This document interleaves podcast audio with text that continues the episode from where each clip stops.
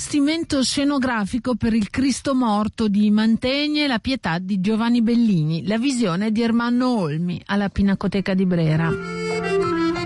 Artisti curdi, siriani, egiziani ad alternative nomadi, uno scorcio della Biennale Giovani alla Fabbrica del Vapore. Street Art, un documentario dedicato a Paolo Rosa, recentemente scomparso, l'ultimo lavoro della scuola di nuove tecnologie d'arte da lui fondata. Hayez, Morelli, Boldini, Vincenzo Gemito e altri artisti amati da Verdi alla GAM, la Galleria d'Arte Moderna di Milano, un percorso che sfocia in un trionfo di bozzetti e costumi, la Traviata, Nabucco, Otello, Aida, fascino e suggestione. E ancora se ce la facciamo eh, riscatti, le fotografie sono dei detenuti di Bollate e Homo Ludens, una, quando l'arte incontra il gioco, una piccola ma bella mostra alle Gallerie d'Italia.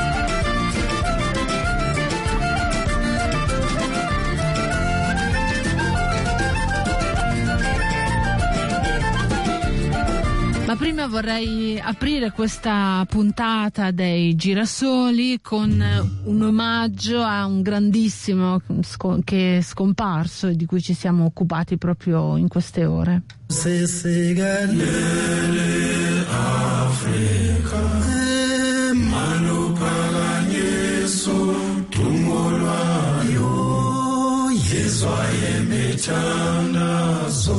Yethu Nkosi Nkosi Nkosi siyalela siyalela Voglio farvi sentire un frammento tratto dal discorso inaugurale di Nelson Mandela nel 1984. La nostra paura più profonda non è di non essere all'altezza. La nostra paura più profonda è che siamo potenti oltre misura. È la nostra luce, non la nostra oscurità, che più di altro ci atterrisce. Noi ci chiediamo chi sono io per essere eccelso? Ma chi sei tu ora per non esserlo? Tu sei un figlio di Dio, la tua modestia non serve al mondo. Non si ha illuminazione se ci si nasconde la gente che ti è intorno non vuole sentirsi insicura. Siamo nati per rendere manifesta la gloria di Dio che è dentro di noi e non è solo in alcuni, è in ognuno. E se facciamo risplendere la nostra luce, inconsciamente diamo agli altri il permesso di comportarsi allo stesso modo. Se ci libereremo dalla nostra paura, la nostra testimonianza automaticamente libererà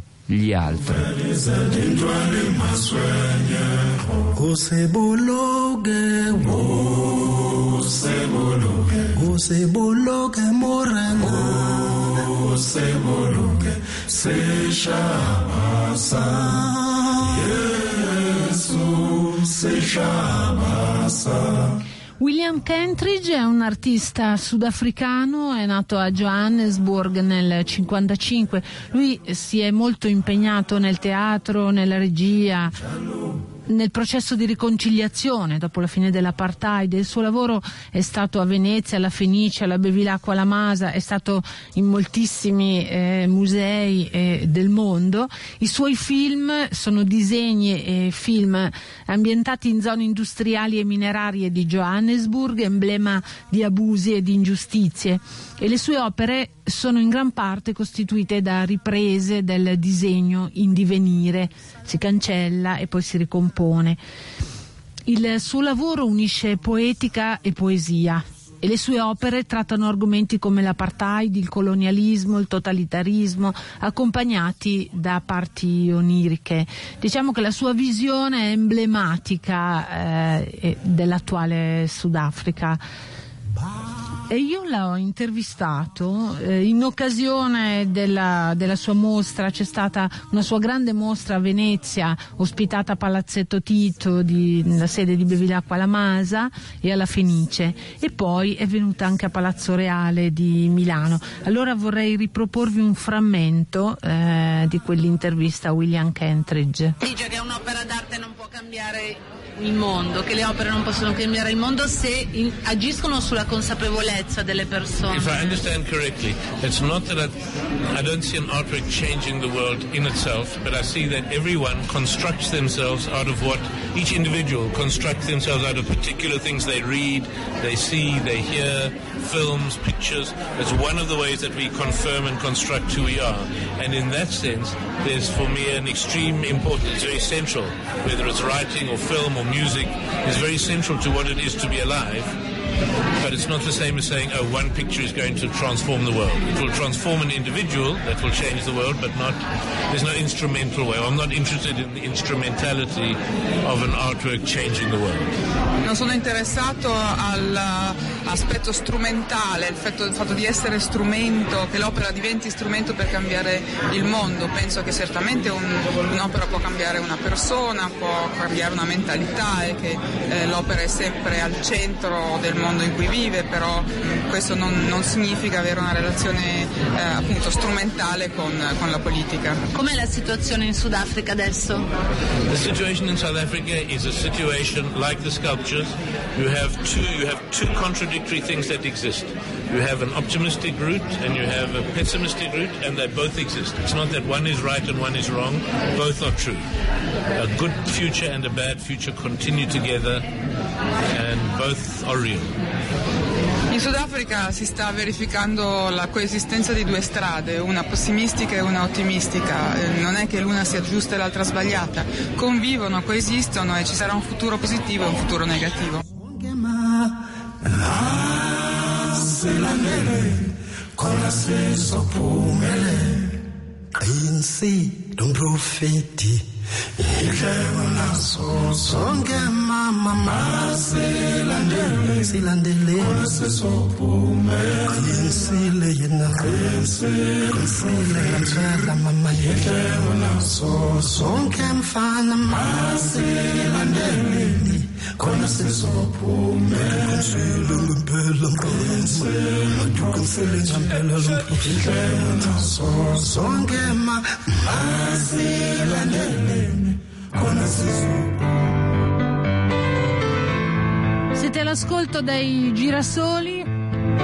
E adesso andiamo alla Pinacoteca di Brera che finalmente si è, rinnova- si è rinnovata, si fa per dire, si è un pochino rinnovata e ha sistemato due capolavori che veramente erano in una posizione, beh uno era in restauro, la Pietà del Bellini e l'altro era in una posizione veramente penalizzante in mezzo ad altre opere. E visto che è il simbolo, uno dei simboli del Rinascimento, è un'opera assoluta e meravigliosa, adesso finalmente ha una collocazione più eh, adatta e, e più mm, rispettosa della grandezza dell'opera d'arte che è Cristo morto di Andrea Mantegna e la pietà di Giovanni Bellini, eh, visti, immaginati in questo progetto scenografico di Ermanno Olmi.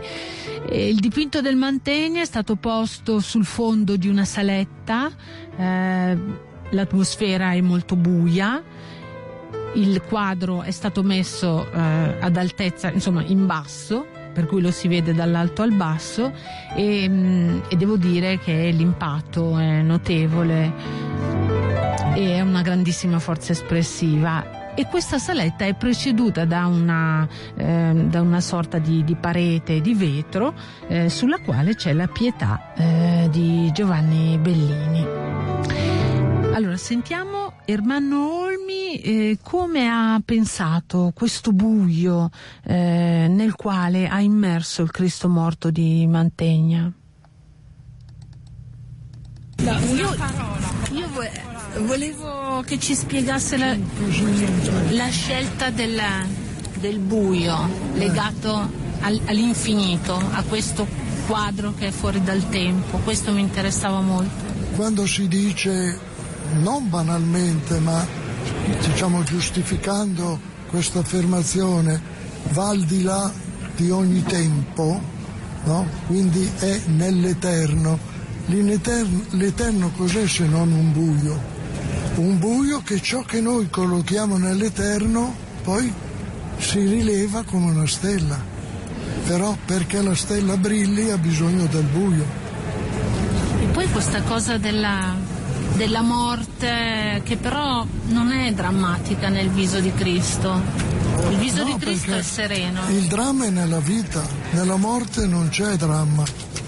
Ossia, nella- dopo che scatta l'istante per cui non si è più, ecco, tutto il resto non ha più dolore, sentimento, cosa posso dire, tutte quelle suggestioni che una morte può portare con sé, bene, sono suggestioni che riguardano la vita, non la morte.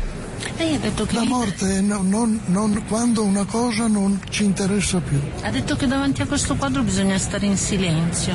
E certo, come, come si sta nel buio. Non è necessario sapere tante cose. È meglio Questo non saperle. Eh, perché pensi, pensi qual è la capacità di sorprendersi dei bambini che non sanno le cose. Allora se noi non sappiamo le cose, perché non ce le hanno spiegate prima, ecco, tutto questo diventa nel momento dell'incontro fra colui che guarda e ciò che è guardato, ecco, questo è sorpresa pura. È l'innocenza che ci vuole. L'innocenza, vede, anche nell'amore tra un lui e una lei, se non c'è l'innocenza, c'è la convenienza che è un'altra cosa.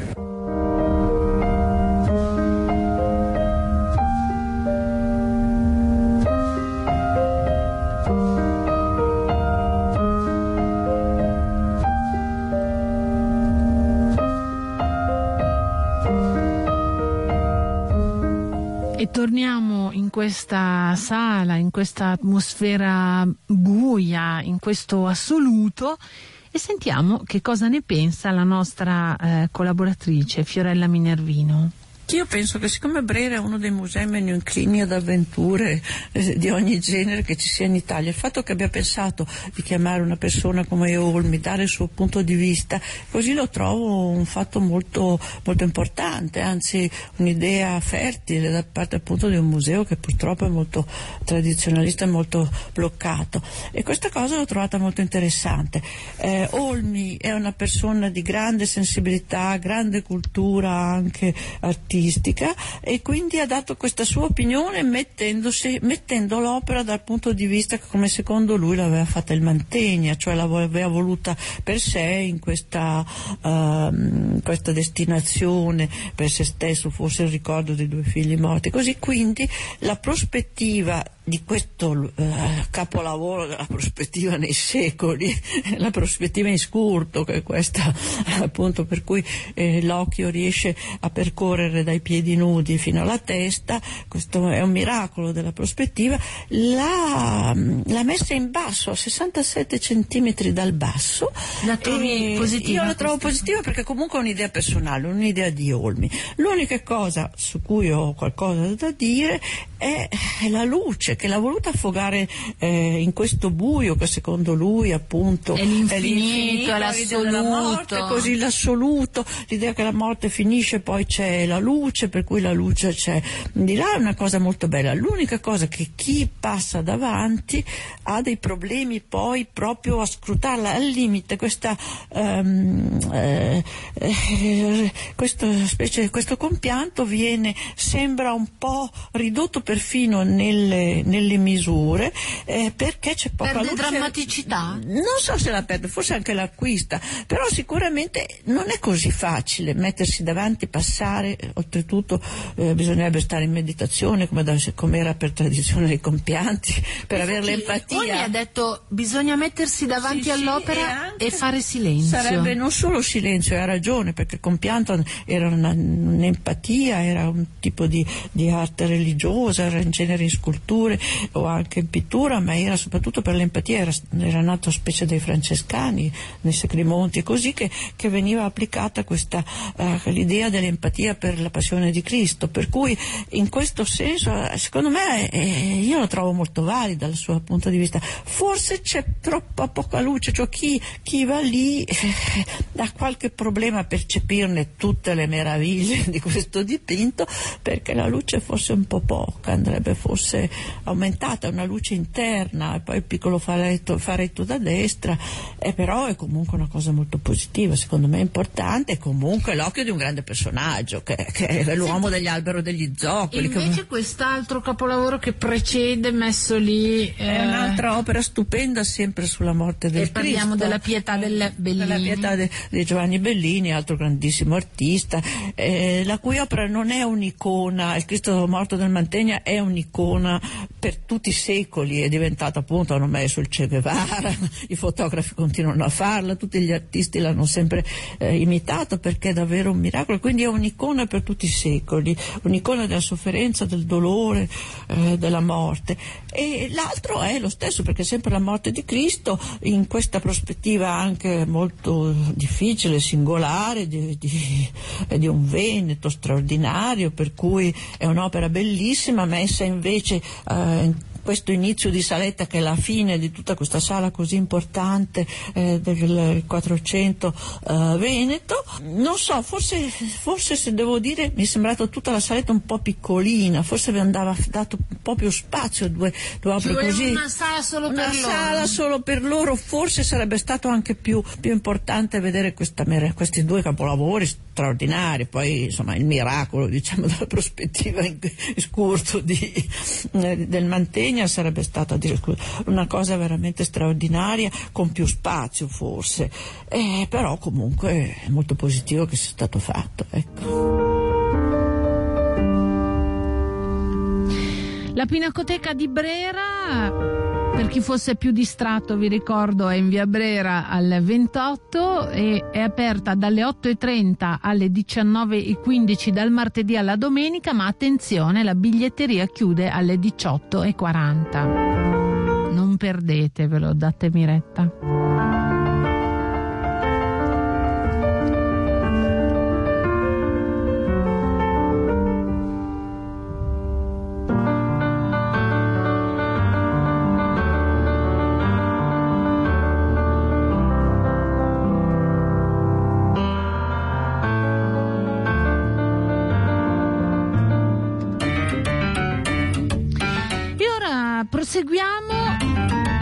alternative nomadi. Di che cosa si tratta? Di un piccolo scorcio di artisti, artisti che hanno partecipato all'ultima edizione della Biennale Giovane che si è svolta ad Ancona.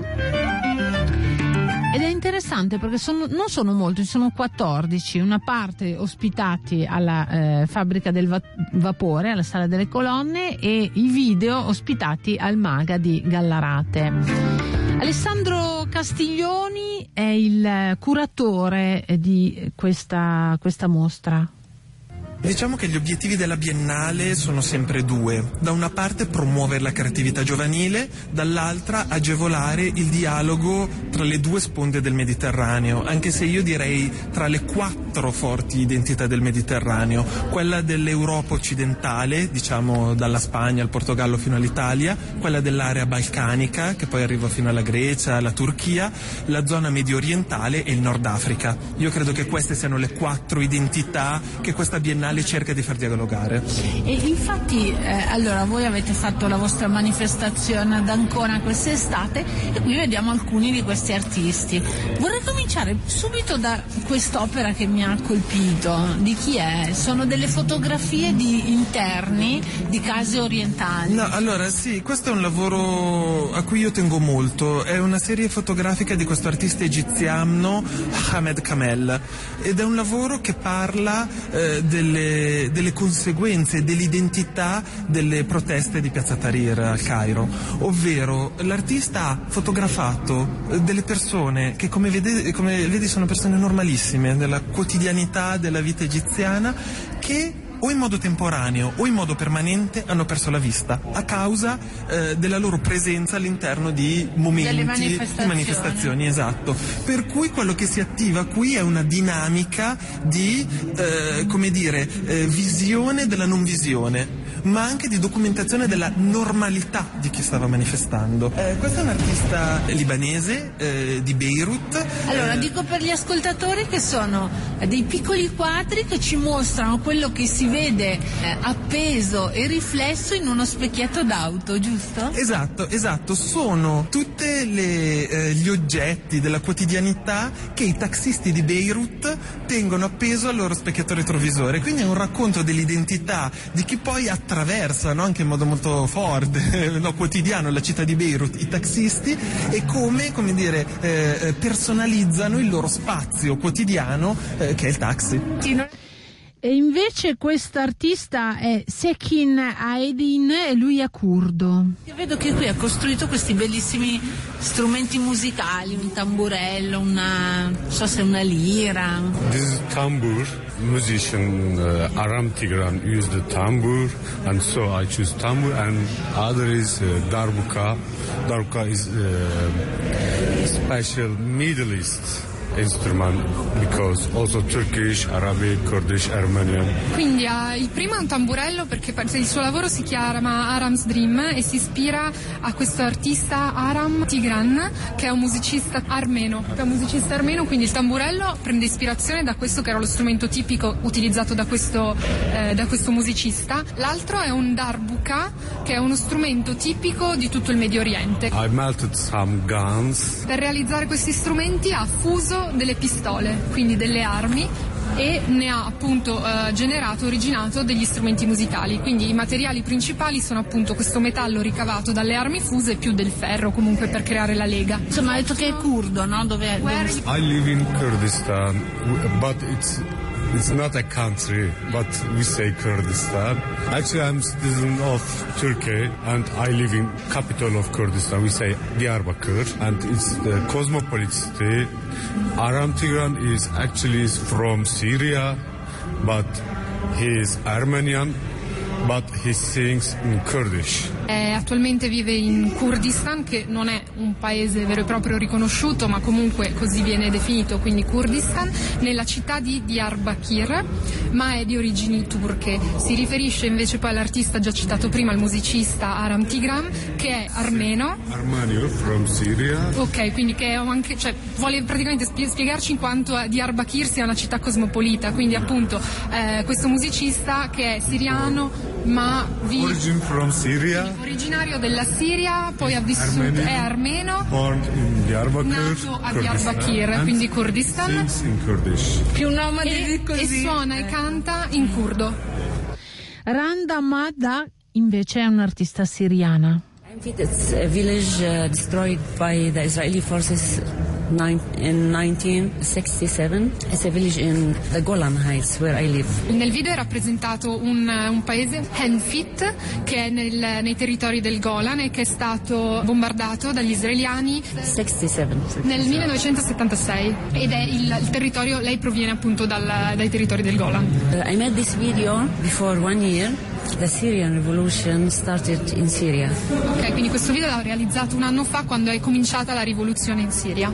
So I'm Syrian. I live under the Israeli occupation. So I made this film like um, Sì, lei dice sono siriana e vivo sotto l'occupazione israeliana. Ma questa è casa sua?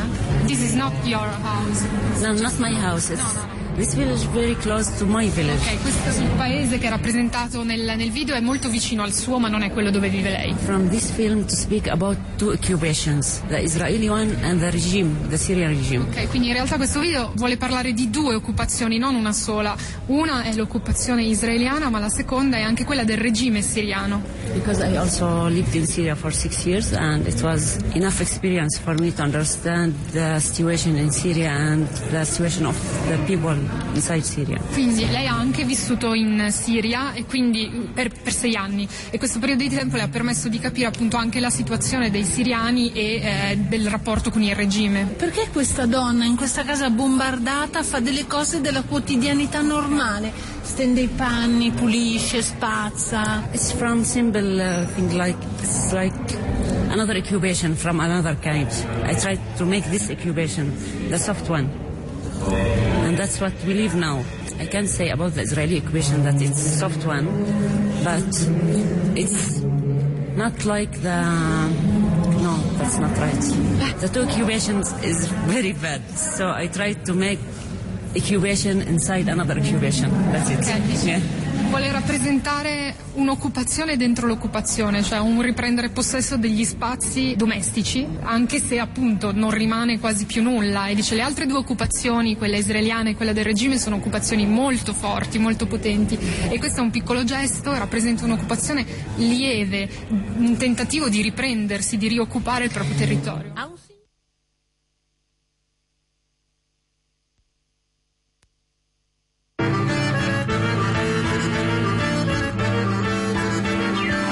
Alternative Nomadi Mediterranea 16 è intitolata così questa mostra che potete vedere alla fabbrica del vapore ehm, in sala colonne fino al 12 di gennaio. La fabbrica del vapore in via Procaccini al 4 l'ingresso è gratuito e mm, gli orari sono dal lunedì alla domenica dalle 14 alle 19.30 l'altra parte è ospitata eh, e sono i video al MAGA il museo di Varese eh, scusate di Gallarate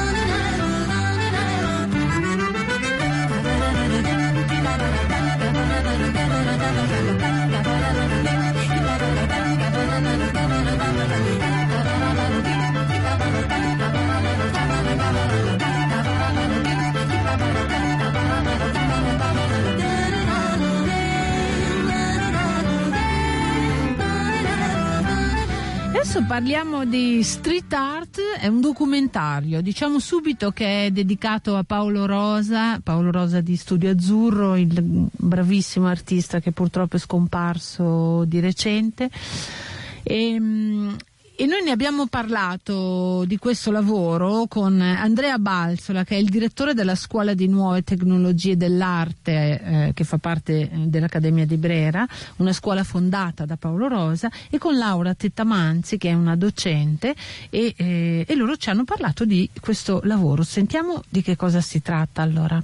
Eh, racconta un pezzo di questa grande storia della street art a Milano, il muro di Viale Caprilli, dove nel 2011 c'è stata la più grande street jam italiana coordinata da una galleria milanese del Giambellino che si chiama Strade d'Art e eh, noi in realtà all'interno di un progetto un po' più complesso che è quello di raccontare la città utilizzando le nuove tecnologie, gli smartphone, eh, dando la possibilità un po' a tutti di Ai raccon- giovani. ai giovani, agli studenti, a- ma anche al cittadino comune di, di inserire un racconto personale, individuale della città, dello spazio urbano, raccontando le storie un po' come fate voi là dove succedono, inserendole dentro una piattaforma, un mobile social network e eh, all'interno di questo progetto che si chiama La città come macchina narrativa che, che sto appunto seguendo a Brera è nata l'idea di raccontare un aspetto particolare che è tutto il lavoro degli artisti eh, Gli che- street artist. gli street artist di chi Che però è una incide vecchia storia che noi abbiamo seguito fin da 30 anni fa, cominciando dai, dai Atomo. primi Ramasi di New York che è venuto qui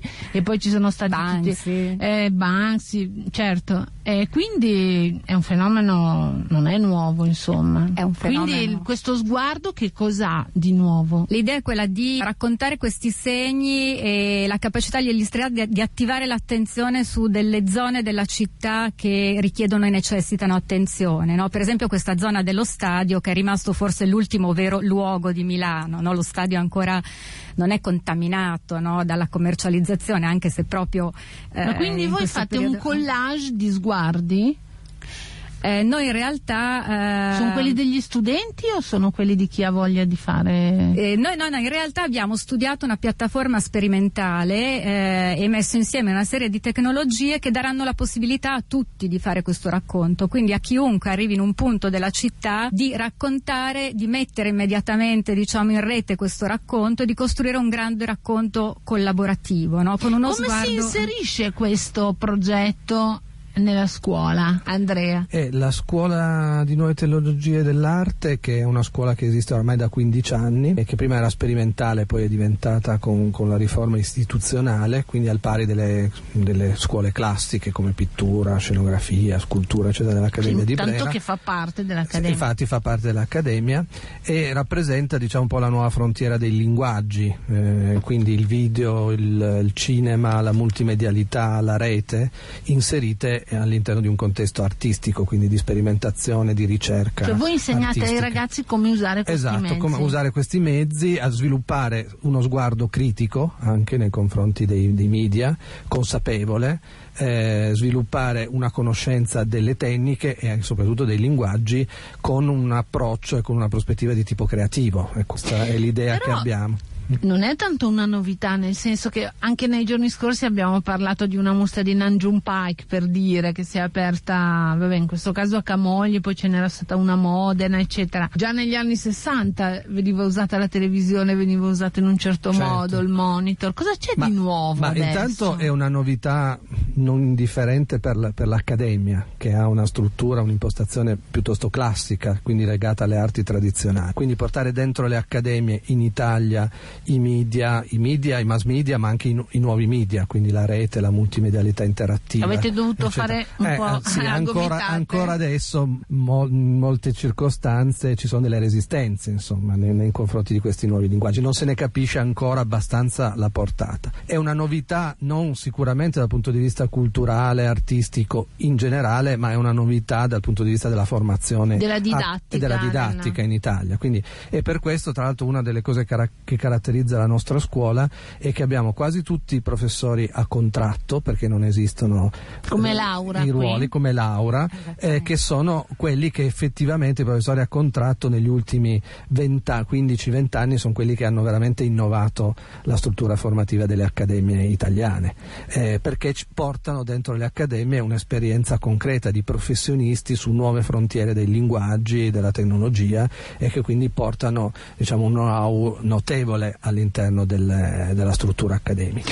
Quindi eh, Laura, facci capire bene questa cosa che ci state spiegando, poi è diventata un documentario che si potrà vedere. Sì, in realtà da, da molti racconti interessanti che, che emergono, no? noi usiamo eh, questa collettività di racconti come una specie di colapasta, diciamo, per, Collage. indivi- per individuare delle storie anche eh, dei, dei punti della città dove si aggregano delle storie interessanti, per esempio sulle strategie di coabitazione. Quindi abbiamo lavorato, per esempio, tra l'altro la cosa interessante è lavorare con degli studenti stranieri, perché noi abbiamo studenti che vengono da, da tutto il mondo, moltissimi cinesi, moltissimi iraniani, per esempio, che applicano alla città a Milano, perché io gli ho chiesto di lavorare poi su Milano, perché ovviamente siamo qui è più facile poi per noi uscire dalla scuola e andare Quindi cosa hanno fatto? Hanno mandato delle immagini, delle storie anche raccontate? Abbiamo mandato delle storie che tra l'altro si possono vedere in rete digitando Brera 2, questo progetto che all'inizio si chiamava Io sono Milano, quindi si trovano tutte in rete su YouTube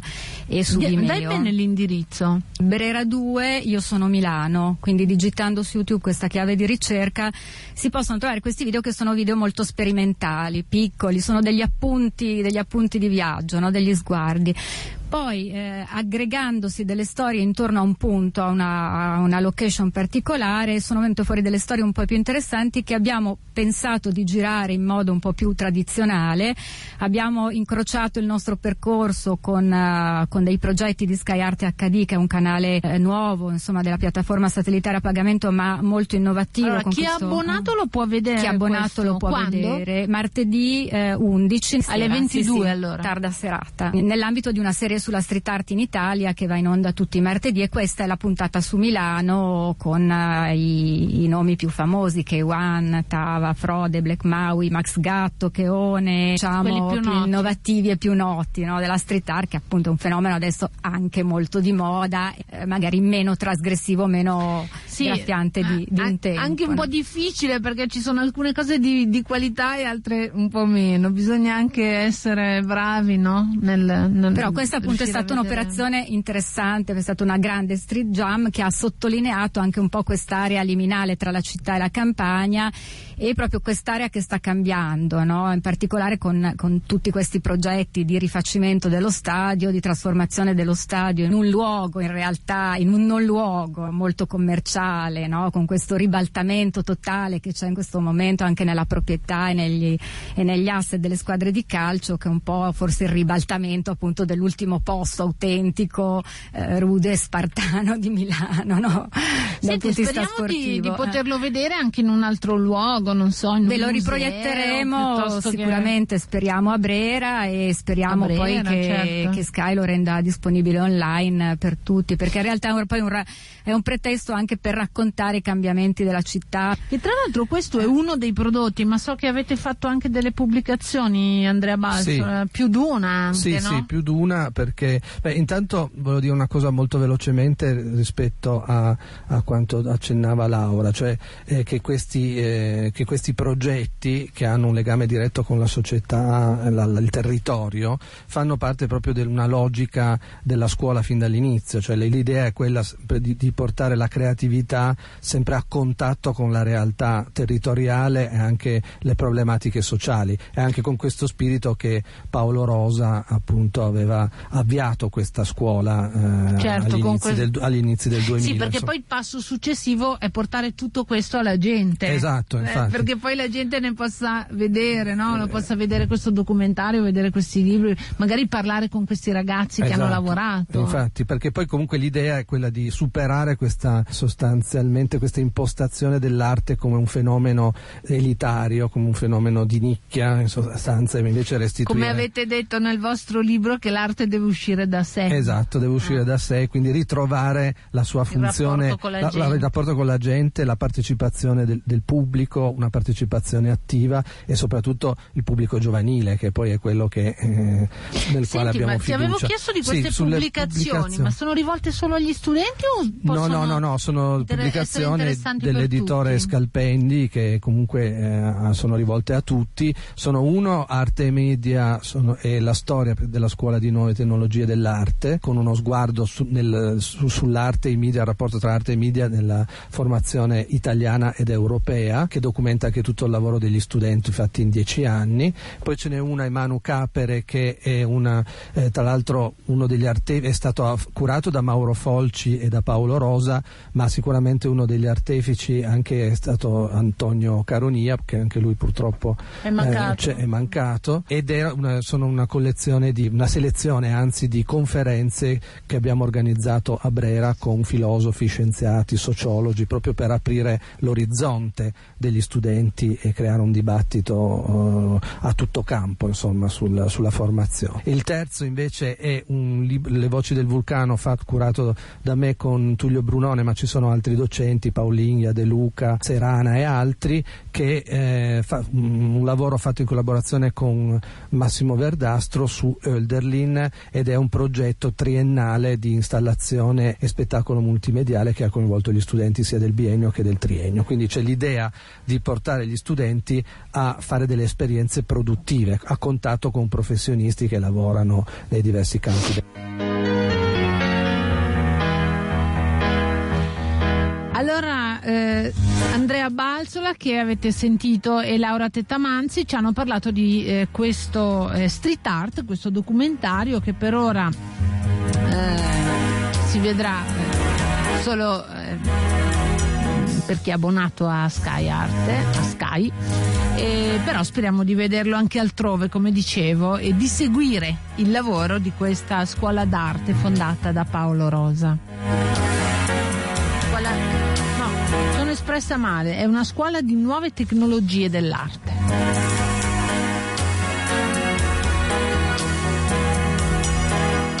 Siccome abbiamo poco tempo andiamo velocemente alla GAM, la Galleria d'Arte Moderna, perché oggi giornata particolare eh, della prima della Scala dedicata alla Traviata di Verdi, in occasione delle celebrazioni per il bicentenario della nascita di Giuseppe Verdi, la Galleria d'Arte Moderna di Milano, che è il luogo considerato verdiano per i legami delle sue collezioni con la vicenda sia artistica che biografica del maestro, vuole celebrare il grande maestro con una mostra, devo dire piccola ma carina. Mm, dunque ci sono opere eh, di Giovanni Boldini, c'è il famosissimo ritratto di Giuseppe Verdi, anzi ce ne sono due, c'è quello più piccolo e quello più, più grande, il busto di Giuseppe Verdi di Vincenzo Gemito E poi, e poi nell'ultima sala, mm, si parte dalla sala da ballo della, della GAM, nell'ultima sala eh, c'è una cosa spettacolare. Ci sono eh, i costumi, i bozzetti e i costumi di opere come La Traviata appunto, c'è il... Um, il costume di, di Violetta, poi mh, dell'Ernani, del Nabucco, della Ida, di Otello, del Don Carlo, della Forza del Destino. E questa mostra è curata da eh, Paola Zatti. Una mostra che cerca di ricostruire anche il clima, no? Che eh, questa villa poi lo permette con tutte le sue opere che si viveva all'epoca di Verdi. Eh, sì, perché mh, esiste una sezione del museo in collezione permanente che documenta tutti gli ambienti intellettuali, politici e musicali della Milano ottocentesca che accolsero Verdi negli anni 40 quando arrivò a Milano e costruì il suo mito con l'esordio del Nabucco. In pratica c'erano alcuni artisti che hanno lavorato per le scenografie, per, per le opere, altri che erano suoi amici. Eh, dunque Verdi ebbe la grandissima intuizione di coinvolgere direttamente gli artisti più affermati nella creazione delle sue opere. Ebbe un rapporto strettissimo con Domenico Morelli, eh, ebbe un rapporto indiretto ma molto intenso con Francesco Aiez, di cui esponiamo alcuni capolavori. Eh, ebbe un rapporto con Vincenzo Gemito, grande scultore dell'Ottocento napoletano, ma che ritrasse una delle immagini simbolo di eh, Giuseppe Verdi. E Insomma, alla GAM potete fare questo percorso che vi riporta un pochino nel clima eh, di quegli anni e eh, fra gli artisti che Verdi amava e con i quali ha lavorato.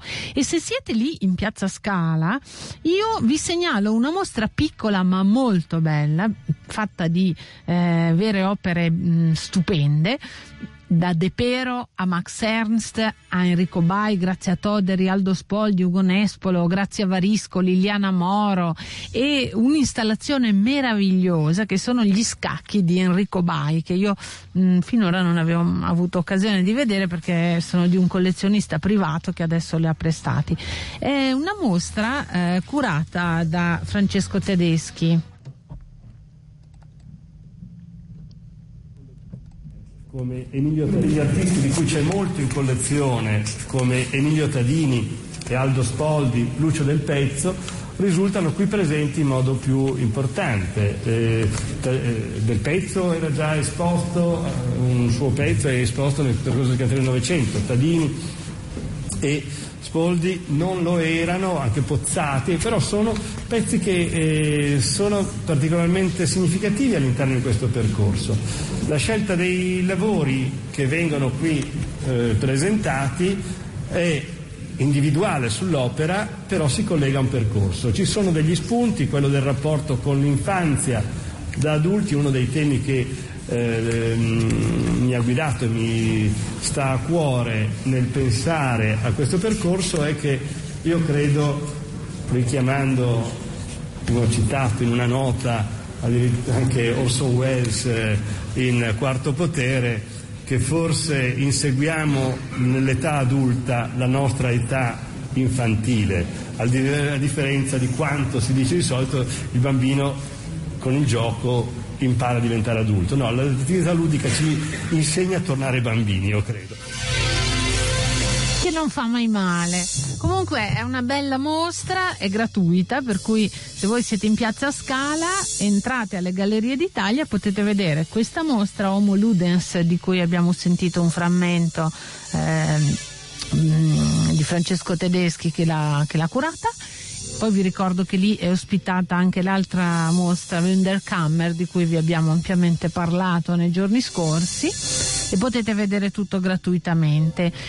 Eh, poi volevo segnalarvi in chiusura quest'altra mostra che eh, purtroppo è chiusa di sabato, però io ve la segnalo perché vale la pena eh, se eh, avete la possibilità di andarla a vedere allo spazio Ostracon, che è una galleria che si trova all'isola in via Pastrengo al 15, praticamente davanti al Teatro Verdi.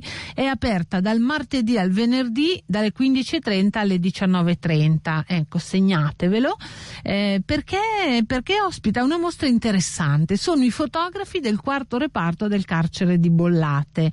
Sono scatti e riscatti dei detenuti in libertà eh, creativa. E noi abbiamo parlato con loro, sentiamo. Aspetta, tu hai, scattato quella fotografia con tutte le persone che si arrampicano come sì. per scappare, no? Eh beh, le, l'espressione era quella di fare qualcosa che sembrava che tu stavi, cioè, stavi scappando dal carcere, però non è che era veramente... No, ma li hai messi in posa? Sì, li ho messi io in posa, uno, cioè, ho fatto il gruppo, poi ho fatto salire, poi l'altro ancora, che è su, poi c'è quello che mi hanno fatto qua, qua giù. Sento come ti chiami? Zeko Nazif. E vieni da? Da Albania. Albania. Sono tutte messe in posa, ma vi siete divertiti però? Eh beh, per forza. Eh sì. Eh. Dove... Quanto tempo è durato il vostro corso? Io ho fatto un anno e qualcosa, poi sono uscito, quindi... Meno male. Infatti, quello sì. E Ma poi... fai ancora le foto? Sì, li faccio da fuori, glielo do a lui, poi lui vede, non so cosa fa poi alla fine, però li, me li fa vedere. Poi... Cosa significa un corso di questo tipo dentro il carcere? È importante? È importantissimo, qualsiasi corso diciamo che fanno i volontariati dentro è importantissimo perché ti danno un po' il senso della libertà, che tu esci, fai foto che le macchine fotografiche dentro non ci sono, tu hai la macchina fotografica, ti puoi fare quello che vuoi diciamo, sempre dentro il carcere, non fuori. Però ti senti un po', diciamo un'ora o due ore, ti sen- sembra che sei libero non pensi al calcio ma pensi di fare qualcosa di particolare, sì, di, di, creativo, solo quello. E poi dopo ha creato anche un legame fra di voi, il vostro gruppo? Eh sì, perché era, quando ero io eravamo una ventina, anche di più, e ognuno metteva a posa le, le, gli altri per fare le foto. Tu preferisci il bianco e nero o colore? Ma questa qua anche se poco colore però va bene lo stesso. Mi piace di più bianco e nero, più, cioè, sembra più vecchia ma è più bella. E ti piacciono di più le foto, non so, come questa per esempio che è molto espressiva, no? questi sguardi, questi visi sono molto espressivi sì, di, da... di, quello che sta vivendo, oppure le situazioni anche buffe, giocose?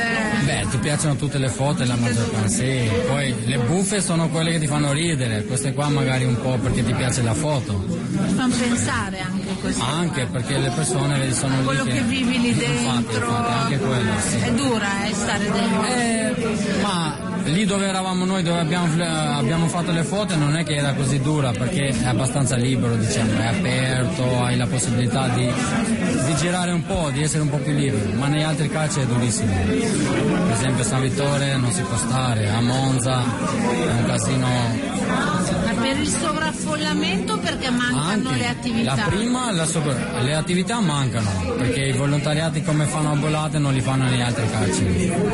Quindi c'è solo la, la scuola fino a terza media, ci sono vari corsi di inglese o informatica, ma il resto non c'è niente negli altri carceri. Tranne a Bollate che c'è quasi di tutto, diciamo. Qual è la cosa che ti fa soffrire di più quando sei dentro? È la famiglia, pensare perché pensi troppo alla famiglia, va bene io sono lì, ho fatto quello che fa, sono lì e non è che cioè, ci pensi ma riesci a passarlo, ma quando pensi alla famiglia è un po'... La tua famiglia è in Italia o in Albania.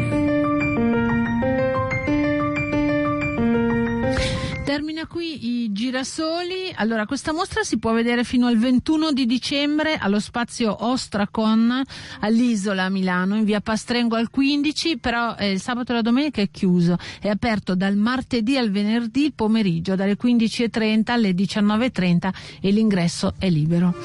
Io vi saluto, vi do appuntamento al sabato prossimo, sempre alle 11.30 con i girasoli. Ciao ciao ciao a tutti. Buon 7 di dicembre, Sant'Ambrogio.